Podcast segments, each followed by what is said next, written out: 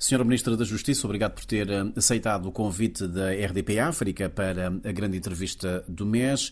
A próxima sessão parlamentar tem na agenda alguns eh, diplomas ligados ao setor de justiça. De passagem, faria referência ao sistema de informatização de justiça e à lei que regula a vigilância eletrónica de arguídos ou eh, condenados, comumente conhecido como pulseira eletrónica. Se calhar eh, íamos começar por aqui mesmo.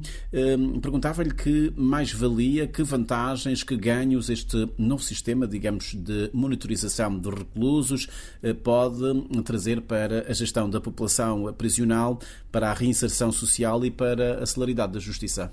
A vigilância eletrónica ela é vista uh, numa abordagem do ponto de vista daquilo que é uh, uh, de se colocar ao serviço dos tribunais instrumentos que são mais modernos e que visam permitir que os tribunais apliquem penas alternativas ou então medidas de coação menos gravosas, por exemplo, uh, e também que um instrumento pode ser também utilizado ao nível do sistema prisional uh, para saídas uh, de, de, de, reclusos, para, para consultas, de, digamos, saídas no geral, não é?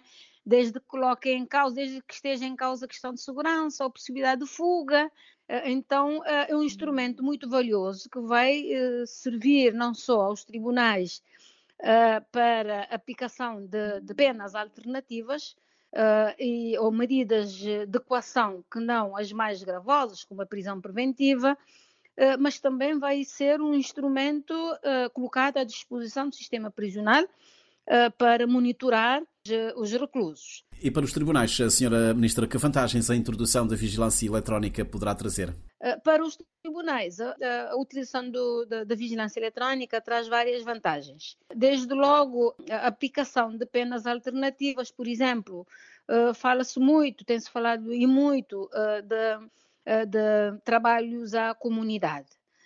mas às vezes os tribunais, por impossibilidade ou devido a alguma cautela, deixam de, de aplicar medidas outras porque não têm a certeza sobre, uh, eu diria, uh, a operacionalidade ou a eficácia da medida uh, decretada. Portanto, com a vigilância eletrónica, vamos, é, os tribunais vão poder é, utilizar esse instrumento, colocar esse instrumento vai estar, vai ser utilizado pelos serviços de reinserção social, tanto, portanto, com decisões judiciais ou então o monitoramento, o automonitoramento ou a autodecisão dos estabelecimentos prisionais em relação a determinadas situações. Portanto, isso vai eh, contribuir também para a redução da população prisional, para a reinserção social, porque uh, tem a ideia que se tem é que a prisão preventiva resolve o problema da criminalidade. Mas nós precisamos é entender melhor os fenómenos criminais e entender também que várias outras medidas poderão ser aplicadas e serem mais eficazes do que a própria prisão preventiva.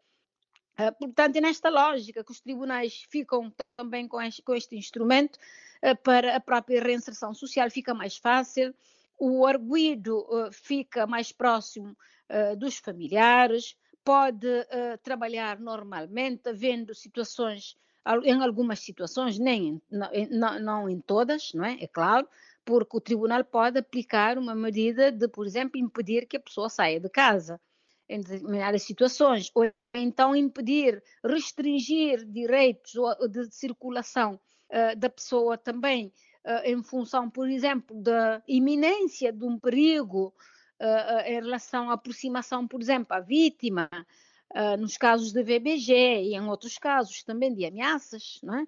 Portanto, são instrumentos colocados à disposição da justiça para que ela seja cada vez mais célere, sim, contribui para a celeridade da justiça e contribui também para, uh, uh, eu diria, até a redução também das, das pendências, porque a utilização desses instrumentos acaba por tornar os procedimentos mais, mais rápidos uh, a pessoa não tem que ficar anos a aguardar, ou meses a aguardar o julgamento, às vezes, ou então uma decisão, uh, porque por falta de, portanto, por razões várias. Então terá certamente também vantagem uh, na redução, mas também até poderá ser um elemento inibidor do cometimento de crimes. Eh, porque as pessoas vão sempre pensar. Há, digamos, uma censura social, para não eh, dizer um estigma, um preconceito em relação a quem usa pulseira eletrónica. Exatamente. O meio é pequeno, o próprio estigma também, não é? Eh, então pode também ser um elemento inibidor de, de, de, de, cometimento de crimes também. Senhora Ministra, a lei vai agora ser aprovada no Parlamento, depois segue os seus trâmites normais. Eh, quando entrar em vigor, qual é a estimativa eh, do Governo para a implementação efetiva da medida, ou seja, da utilização de vigilância eletrónica? Isso presumo que exige a criação de algumas condições uma solução difícil de, de aplicação, até porque nós tivemos algum tempo, eh, já se fez um trabalho de base, eh, de consultas, de aconselhamentos, de conhecimento de modelos, né?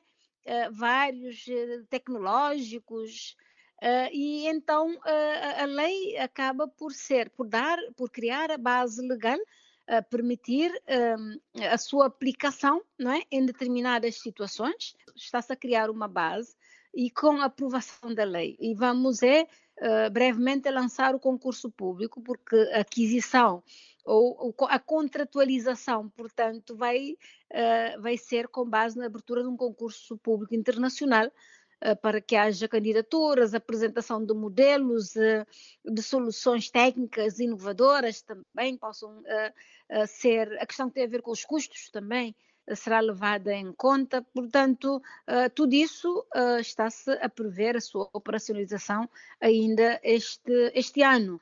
Uh, aliás, como eu disse, o trabalho feito. Quando diz este ano, vai ser agora, nos próximos meses, neste semestre ou lá mais para o final do ano? Uh, eu, não, eu, não, posso precisar se, se será neste primeiro semestre, porque dependerá, por exemplo, às vezes abre-se um concurso público, o concurso é deserto. Vai depender de candidaturas. E não existindo, e não havendo candidaturas, tem que se abrir de novo. Então, eu não, não posso, é algo que foge ao meu controle, não é? O que eu posso dizer é que a vontade política do governo, do Ministério da Justiça, enquanto Ministério da Justiça, em tudo fazer para que a pulseira eletrónica entre em funcionamento ainda este ano. Ah, é claro que vamos ter um sistema, quase que um sistema piloto, não vamos ter condições, como, como, somos ilhas, não vamos ter condições de implementar esta solução em todas as ilhas ao mesmo tempo. Vamos implementá-la primeiro uh, na ilha de Santiago, depois estaremos a fazer a sua implementação faseadamente uh, em relação às outras ilhas também, em função daquilo que é também a, a colocar à disposição dos tribunais ferramentas e soluções que poderão uh, ser utilizadas, mas dar primazia às ilhas onde temos estabelecimentos prisionais. Senhora Ministra, que garantias de segurança pode dar em como o sistema de vigilância eletrónica, conhecida também como pulseira eletrónica, uh, irá funcionar uh, em pleno, enfim, que não haja, por exemplo, a perigo de fuga de nenhum recluso que estiver sob esta medida, digamos, cautelar? Quanto à segurança, eh, haverá e há total segurança. Aliás, o modelo que nós vimos, por exemplo, em Portugal, uh, oferece segurança. Uh, e, e, nós, então, enquanto ilhas, temos, uh, isso será uma vantagem enorme a, sua, a, a operacionalizar esse sistema. porque temos casos, por exemplo, de pessoas que acabam por fugir à justiça, por o facto de sermos ilhas, sair por vias ilegais e não por vias legais, não é? Uh, sair do país, já aconteceu isso várias vezes. Uh, o que nós estamos a, a, a, dizer é o seguinte: é que pela prática e pelas, uh, por aquilo que nós, o estudo que nós fizemos em relação aos vários aos países onde já se aplica já funciona esta vigilância eletrónica, os custos são bem menores uh, do que o custo que, que, se tem com a detenção ou a, a, a colocação eh, do, do arguído na prisão. Uh, quer dizer que, por exemplo, em Portugal, o custo uh, é uh, cinco ou seis vezes maior. e nós, então, em Cabo Verde, o que nós estamos a fazer é o seguinte: está-se a fazer um estudo sobre o impacto também. qual será o impacto desta medida do ponto de vista daquilo que é, para além da, das vantagens que tem do ponto de vista da reinserção social, mas também dos custos uh, que terá uh, no orçamento do Estado. isso quer dizer que, com a implementação da medida, é verdade que numa fase inicial vai-se gastar um montante não é, razoável para se operacionalizar o sistema, mas... Doutora Joana Rosa, não seria mais hum, avisado conhecer primeiro as conclusões desse estudo, dessa prospecção, antes de avançar com a proposta de lei eh, para o Parlamento? Não, é que o tra... houve um prospecto, há uma prospecção feita.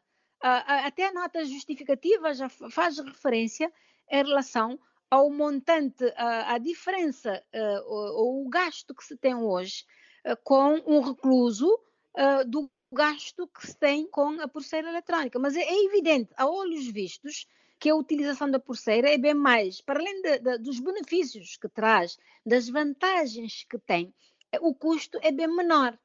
Uh, bom, se, eu, se, me perguntar neste momento o quanto uh, a previsão uh, do gasto que se está a querer ou ter em relação a esta aplicação já agora da, fica a pergunta da feita eletrónica, diria e, e com alguma certeza eh, que vamos eh, ter uma redução do ponto de vista daquilo que é o custo que nós temos hoje no estabelecimento prisional por dia ou mensal com o recluso, isso vai reduzir-se substancialmente. Uh, há de me perguntar até, qual, até que valor. Eu não posso precisar neste momento até que valor, porque dependerá do, do sistema que, vai, que vamos é, utilizar, dependerá uh, do custo que o sistema uh, terá que, teremos que arcar com o sistema, isso só estarei em condições de calcular após a realização do concurso público. Mas já há uma previsão de custos no Orçamento do Estado para este ano. Nós temos um montante no Orçamento do Estado de 40 mil contos para a aquisição uh, dos equipamentos. Né? Vai depender, uh, o que nós temos, uh, do ponto de vista da disponibilidade. Vamos abrir o concurso, estamos a, estamos a trabalhar aquilo que é o TDR, e, e, e, no TDR, é claro que há vários modelos, uh, há, há, várias empresas, os custos eh, de, eh, dependem de empresa por empresa, de país para país também, porque uh, se porventura o custo em Portugal é, é, mais barato, pode ser que num outro país seja mais caro. Uh, portanto, é por isso que vai-se abrir um concurso internacional uh, e esta questão de custos será tida em conta, mas os benefícios, a par da reinserção social, de se puder trabalhar melhor a reinserção social, os custos serão menores do que a presença do uh, arguído na cadeia. Uh, e, para além disso, também com outras vantagens para o próprio arguído. O arguído, não estando impedido de sair de casa, pode trabalhar, pode produzir. Né? Uh, e, e, e, está, e há uma outra questão. Está-se a prever uh, que os custos serão assumidos pelos próprios arguídos. Desculpe interrompê-la, Sra. Ministra, mas o arguído ou o condenado um, pode recusar a utilização da pulseira eletrónica, alegando não ter condições para custear o equipamento. Sim, sim, o recluso pode, pode não querer, sim. Sim, sim. É o, é o, mas há, há, situações em que o, o juiz pode é decidir sem um consentimento, portanto, neste caso, do, do arguido. Uh, há situações. E eu dei-lhe, por exemplo, um exemplo. Há tempos, nós tivemos um caso de alguém que, te, que esteve na cadeia por erro processual, uh, saiu do estabelecimento prisional uh, e dias depois essa pessoa já se encontrava nos Estados Unidos. Uh, tivéssemos na altura a pulseira eletrónica, esta situação não aconteceria. Porquê? Porque haveria uma medida de cautela hein, que teria que ser tomada pelos tribunais, ou então pelos tribunais, neste caso, isso impediria a fuga da pessoa de Cabo Verde. Uh, e pronto, em várias outras situações. Portanto, Portanto, deduzo deste exemplo que acaba de dar que se a utilização de pulseira eletrónica fosse já uma realidade em Cabo Verde, uh, a fuga do condenado Arlindo Teixeira não teria acontecido e não estaríamos hoje uh, a falar do caso que envolve o deputado advogado Amadeu Oliveira, que está preso na cadeia de Ribeirinha. Poderia não acontecer, poderia não acontecer porque o tribunal teria um outro mecanismo de não só aplicar a prisão domiciliária, mas a utilização da pulseira eletrónica. Está a ver? Uh, portanto, o, seria, é mais eficaz, a decisão judicial torna-se mais eficaz. Para além da aquisição das pulseiras eletrónicas, Cabo Verde terá de investir num centro de comando ou de operações. Não é o que está previsto na proposta de lei, a senhora Ministra? Haverá um centro de controle, exatamente, e, monitoramento. Portanto, todas as informações serão captadas eh, ao nível do centro a localização, a uma georreferenciação, que é também é tipo é assim, georreferenciação, portanto haverá um controle sobre a saída, por exemplo, a lei estabelece que o arguido com a aplicação de pulseira eletrónica, em querendo sair, ele tem que pedir atempadamente solicitar, pedir autorização, com três dias de antecedência. Portanto, qualquer movimento fora daquilo que é o espaço limite pré-definido uh, acarreta uma autorização uh, judicial. E em caso de o arguido não cumprir, há sanções. Doutora Joana Rosa, mudando de assunto em relação ao sistema de informatização da Justiça, pergunto-lhe se estão sanadas as dúvidas e as preocupações eh, que hum, foram levantadas pelos partidos da oposição eh, quando da discussão do diploma na generalidade no, no Parlamento. Sei que o PICV defendia que a gestão do sistema deveria ficar adstrita ao Conselho da Magistratura Judicial. Uh, olha, nós ainda estamos em sede de discussão. Nós fizemos a discussão na generalidade, a nível do Parlamento, uh, fundamentamos a necessidade de se alterar a forma de gestão, porque a forma de gestão da lei aprovada anteriormente, ela uh, foi e é, isso é, os estudos disseram claramente que algumas ineficiências pelo funcionamento deficiente ou não funcionamento do SIS tem a ver com a forma de gestão encontrada na altura. E é por isso que nós estivemos, ao longo da discussão uh, da, uh, da feitura, digamos assim, do diploma, a discutir com os conselhos superiores a melhor forma de gestão do SIS. E consensualizou-se em como deveríamos arranjar uma solução para que o SIS pudesse ter uma gestão que essa gestão passasse necessariamente porque uma coisa é a gestão dos processos. É isso que nós precisamos definir, de, de, de, diferenciar. A gestão dos processos judiciais, ela é dos tribunais. Agora, a gestão da plataforma passa, eh, fica com o, o instituto que se está a pretender criar, havendo a anuência do Parlamento.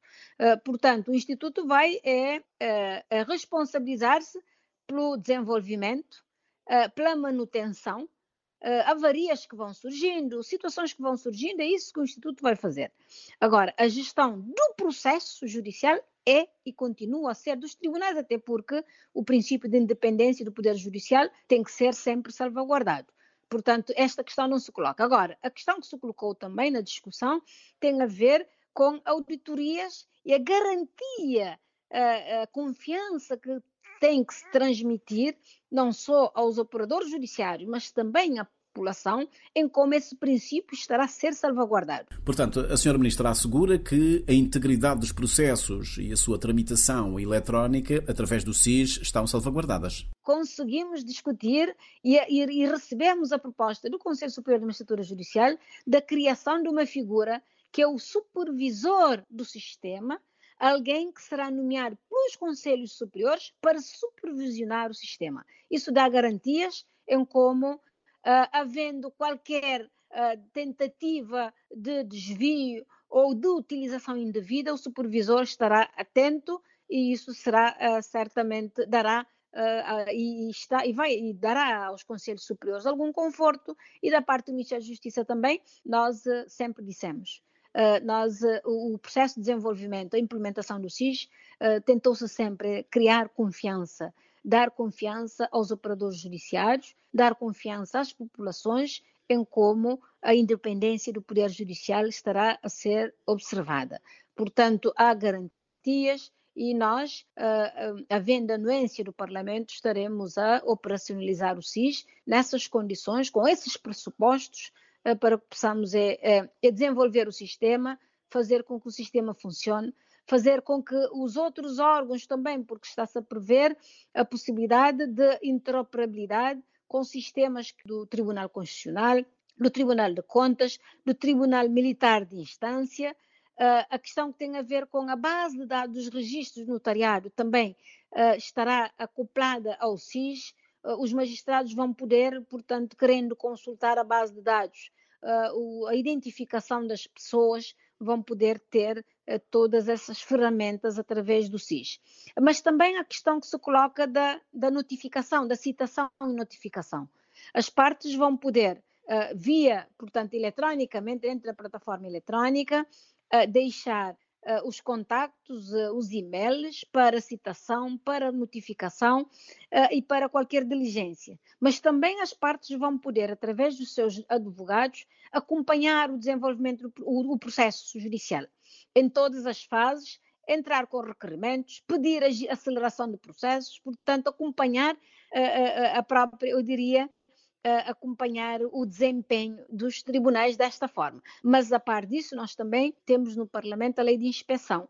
E a lei de inspeção também, dentro da lógica de uma, eu não diria reforma, mas de uh, algumas correções uh, ao sistema de, um, eu diria, da accountability em relação aos magistrados, a, a, aos tribunais, uh, de criar sistemas de avaliação e permitir também os inspectores vão poder fazer eh, eu diria, o acompanhamento aos tribunais de forma concomitante.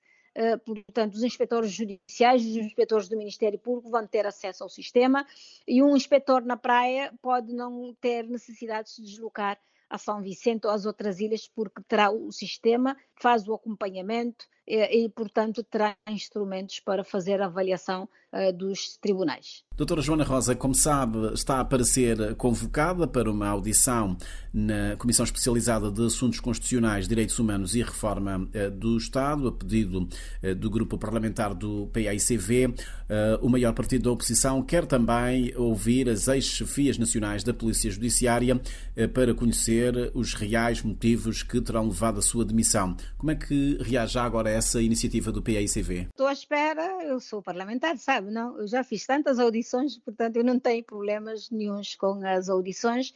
Uh, logo que uh, convocada, estarei no Parlamento. Eu estou curiosa em ouvir, porque essas, essas dúvidas que foram suscitadas, elas também suscitaram uh, alguma curiosidade em saber quais, quais intromissões, porque qual é o papel da tutela, porque a PJ é uma entidade tutelada, portanto, eu estarei em sede parlamentar com todo o gosto, fiscalização política, a, a, a falar com os deputados, a ouvir, que é para melhor também entender eh, que eu não entendi bem esta questão de intromissão, não entendi bem, eu também quero ser esclarecida e clarificada. As suspeitas do PICV de que eh, a Sra. Ministra da Justiça ter-se-á imiscuído, digamos assim, no trabalho da anterior eh, direção da Polícia Judiciária decorrem precisamente da carta que a ex-diretora nacional enviou aos seus colaboradores no momento de despedida. Não, mas é por isso. Eu também eu tenho dúvidas. Eu quero, é, através do Parlamento, clarificar-me em relação a isso, que eu tenho dúvidas também.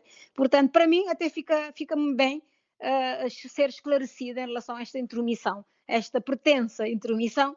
Eu quero também é, é saber, através do Parlamento, uh, de que intromissão se trata, uh, e qual é o poder da, o que é o Ministério da Justiça, a relação, qual é a relação que deve existir entre o Ministério da Justiça e a Polícia Judiciária. A senhora Ministra acaba de conceder posse ao novo Diretor Nacional da Polícia Judiciária, portanto, uh, o magistrado do Ministério Público. Já agora pergunto-lhe se já tem o um nome para assumir o cargo de Diretor Nacional Adjunto da PJ. Uh, o diretor adjunto, nos termos da lei, será nomeado pela Ministra da Justiça sob proposta do diretor uh, nacional. Portanto, eu, tô, eu, vou aguardar a proposta, temos a, vamos a consertar o nome e depois estaremos a, estarei a fazer a nomeação, porque é por despacho da Ministra da Justiça. Uh, e quanto antes, eu quero que seja a prata da casa, porque tem-se dado prevalência a, a, a magistrados. Aliás, a lei também diz preferencialmente então a preferência tem sido magistrados. Uh, eu uh, sempre quis que fosse o magistrado uh, desta vez, de outra vez, eu quis também, quis também que fosse o magistrado do Ministério Público, mas não foi possível.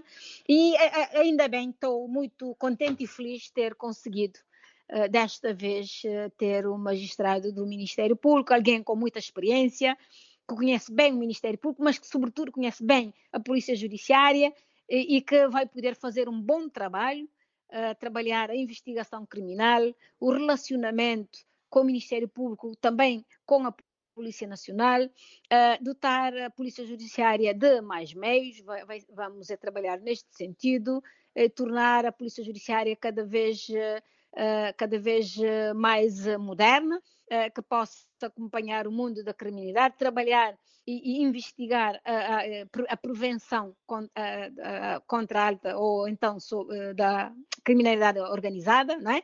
transnacional, o tráfico de drogas, a lavagem de capitais eh, e como sabe, o tráfico de drogas eh, pode eh, estar ligado a vários outros tipos de crime, homicídios, roubos, furtos e outros tipos de crime também que poderão estar associados ao tráfico de drogas. Portanto, nós elencamos, aliás, isto tem sido o, lema desde há muito, é investir na investigação criminal para se reduzir o tráfico de drogas e, em consequência, estará-se a reduzir também outra, outros tipos de, de criminalidade.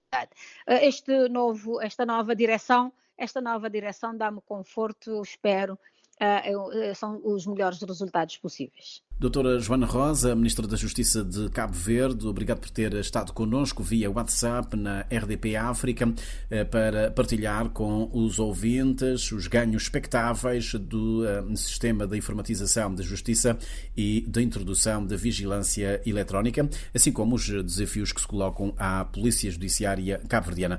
Obrigado por ter aceitado o nosso convite. Está bem, muito, muito obrigada. Eu sempre disponível. Está bem?